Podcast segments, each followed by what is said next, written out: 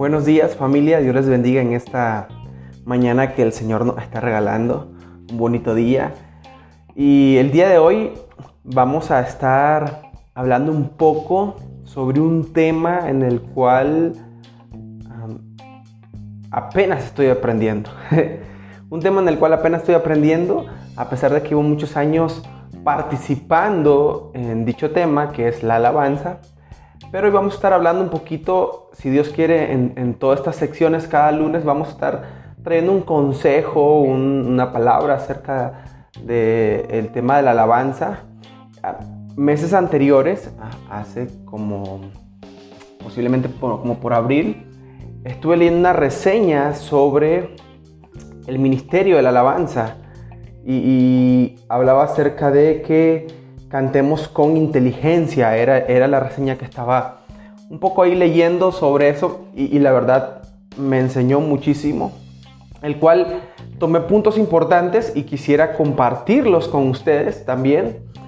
y más adelante vamos a ir hablando un poquito más sobre la alabanza, sobre la adoración en la iglesia y qué mejor forma de ocupar este medio y que todos podamos escuchar para que tenemos un reto a través de estas enseñanzas, que nuestra adoración, nuestra forma de adorar pueda cambiar para bien, de acuerdo a la Biblia, de acuerdo a las escrituras. También otra cosa, que aprendamos a conocer más a Dios. El día de hoy vamos a estar hablando de conocer a Dios a través de, la alabanza. Pero bueno, vamos a orar, vamos a dar gracias a Dios por este tiempo que Él nos ha permitido y damos gracias. Dios, hoy te agradecemos porque tenemos un día más, un día para empezar esta semana. Gracias porque nos has permitido levantarnos, estar con bien, tener vida, Dios, tener salud. Gracias por este tiempo, gracias por la vida de mis hermanitos y, mis hermanas que nos están escuchando el día de hoy a través de este audio, que pueda ser de bendición para sus vidas, que pueda entrar a sus corazones, a sus mentes y juntos, juntos podamos, después de, ver estas series de enseñanzas sobre la alabanza, podamos aprender y nuestra alabanza pueda ser aún con más excelencia hacia ti. En el nombre de Cristo Jesús te damos gracias. Amén. Amén. Cada, cada semana, en este caso los miércoles, en el caso de los chicos que son los sábados y casi la, la, mayoría de nosotros, que es donde más asistimos, es el día domingo a la iglesia. Y cuando llega ese domingo, en el caso mío, Llega el domingo a las 6 de la mañana, suena la alarma de mi reloj. Me levanto con la mejor actitud. A veces ni puedo dormir, no estoy tan ansioso de que sea el domingo para poder alabar a Dios. Y siempre estoy pensando cómo va a sonar la música, cómo, cómo va a estar el sonido. Espero que todos puedan llegar, que ninguno se enferme. No sé qué preguntas te puedas hacer vos. de, seguro, de seguro estás pensando quién va a cantar, quién va a dirigir el día de hoy, a quiénes van a estar tocando, o estará otra vez Yader solito en la guitarra, o, con una pista. Me, tocó ir a iglesias donde ponen el en aquel entonces era un disco de la canción, todavía teníamos discos y, así reproducían, ahora ya es desde el celular. Y nos emocionamos pensando en esa canción que tanto nos gusta. Muy, muy probable tendrás una canción el día de hoy en tu mente la cual te gusta demasiado y no se canta en la iglesia. Muy probablemente tendrás una canción en tu mente que sí se ha cantado en la iglesia y que hoy en día ya no se canta. Bueno, de una u otra forma, esto nos puede sonar como que muy habitual. Las cosas que más nos gustan son las que más provocan emociones positivas en nuestras vidas. Hoy vivimos en una sociedad postmoderna donde los sentimientos son más importantes que el conocimiento. Así es. Los sentimientos son más importantes que el conocimiento. Siempre estamos prefiriendo sentirnos bien en lugar de conocer, en lugar de aprender. Y, lo mismo pasa en nuestras vidas. Estamos prefiriendo sentirnos bien en el momento, en el tiempo de la alabanza o cuando asisto a la iglesia en vez de conocer a Dios en realidad. Y una de las consecuencias de esta situación en la que estamos viviendo el día de hoy del posmodernismo es que, es que la iglesia ah, está viviendo este posmodernismo que no, no se están guiando más y están siendo influenciados, estamos siendo influenciados más por la música de hoy en día, mm, hablando desde el punto de vista musical, no letras, porque nos enfocamos a veces más en lo musical, en lo que puede provocar la música en nosotros y realmente no estamos aprendiendo sobre nuestro Dios y sobre la obra de nuestro Dios. Por eso yo les recomiendo, hermanos, esto es muy importante, con cuidado usted seleccione cantos bíblicos que exalten a Dios y a su obra y no a nosotros mismos. Y hay un estudio, se han hecho, se han hecho estudios a lo largo de, los tiempos que la música hoy en día es, es, un canal, es una herramienta que nos puede servir para enseñar y para aprender de una manera más efectiva que estar escuchando a alguien hablar a través de un audio. sí, sí, claramente. Porque no sé si les ha pasado, a veces, a, veces la alabanza, la alabanza puede ser un medio para enseñar a la congregación. Pero cuando hablamos de la enseñanza, rápidamente se nos viene a nuestra mente la predicación, la escuela dominical, discipulado, ah, enseñanzas de predicación, etc.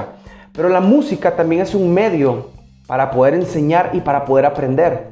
La música afecta a las personas nos afecta en nuestros sentimientos y también afecta nuestro intelecto.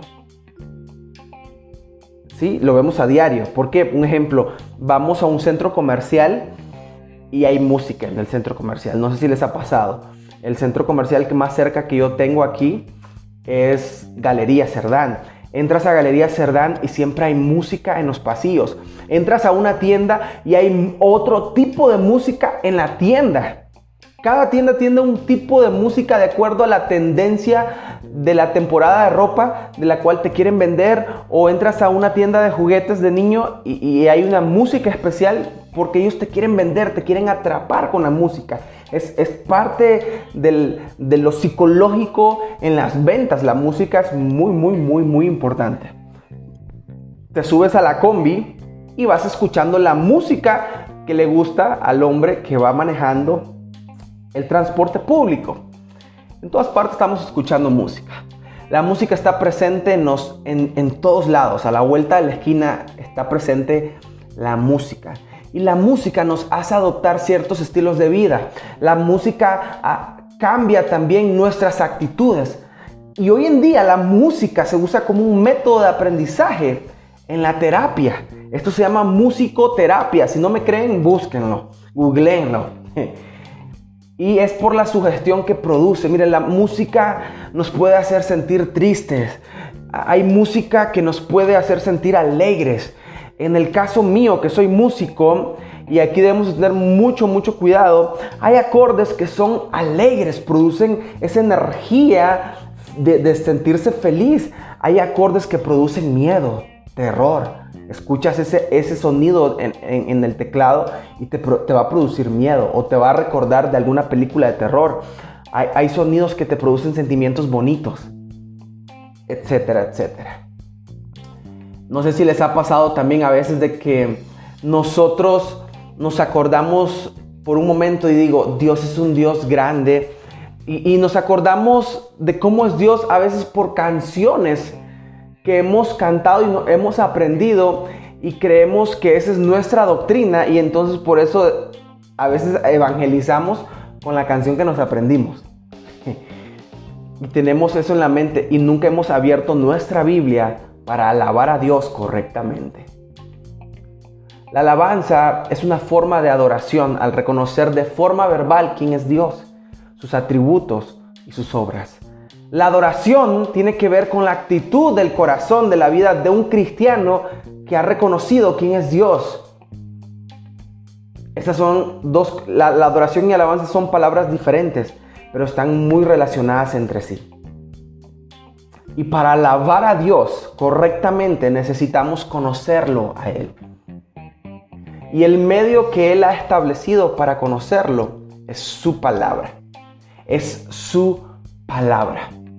Así que nosotros vamos a ir a la palabra para poder aprender y conocer más de Dios.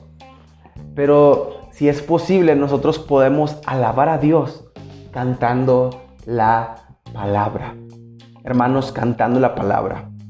En serio, yo se los digo, hemos me he dedicado en estos tiempos, a, veces hay canciones que todavía como que dudo en cantarlas. Y, tal vez ahorita voy a crear un poco de duda en muchas canciones que tal vez estás escuchando. Pero es muy importante seleccionar nuestros nuestras canciones. No voy a escoger la canción que está de moda o porque esta canción en algún momento me hizo sentir con fuerzas que muchas veces hay canciones que, nos dan fuerzas en medio de las tribulaciones, que son, son muy buenas en, cristianas, pero hermanos, vamos a buscar canciones que exalten, que den a conocer a nuestro Señor, a nuestro Señor. Eso es algo que vamos a estar haciendo. El siguiente lunes, si Dios nos permite, vamos a estar viendo tres cosas importantes uh, sobre la alabanza. Sobre la alabanza. Tres cosas que quiero resaltarles sobre la alabanza. Ah, importantes para nuestras vidas. Porque, y quiero culminar con esto. Ah, la alabanza a Dios expresa nuestra naturaleza redimida. Una, una tendencia actual de muchas canciones es poner los sentimientos del ser humano por encima del reconocimiento de Dios y por encima de la obra de Cristo, al darnos una nueva vida. Nuestra naturaleza redimida es fruto del sacrificio que Cristo hizo en la cruz del Calvario y de la misericordia de Dios al darnos una vida eterna, una nueva vida. Las canciones, los himnos, la música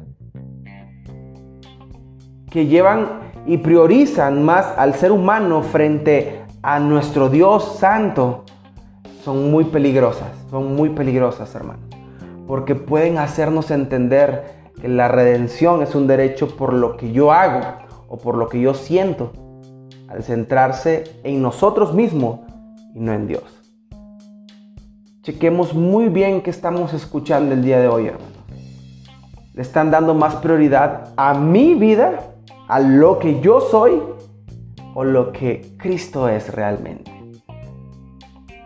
Dios le bendiga, hermanos. Yo soy Yader Sequeira. Es un gustazo poder compartir el día de hoy, se nos ha acabado el tiempo, pero vamos a ir así pasito por pasito aprendiendo. La semana que viene vamos a estar viendo un poco sobre Juan 4, la mujer samaritana y lo que todo lo que nos está reflejando en este capítulo de Juan. Hoy fue solo apenas la introducción de esta nueva serie que vamos a estar viendo todos los lunes a las 7 de la mañana. Dios te bendiga.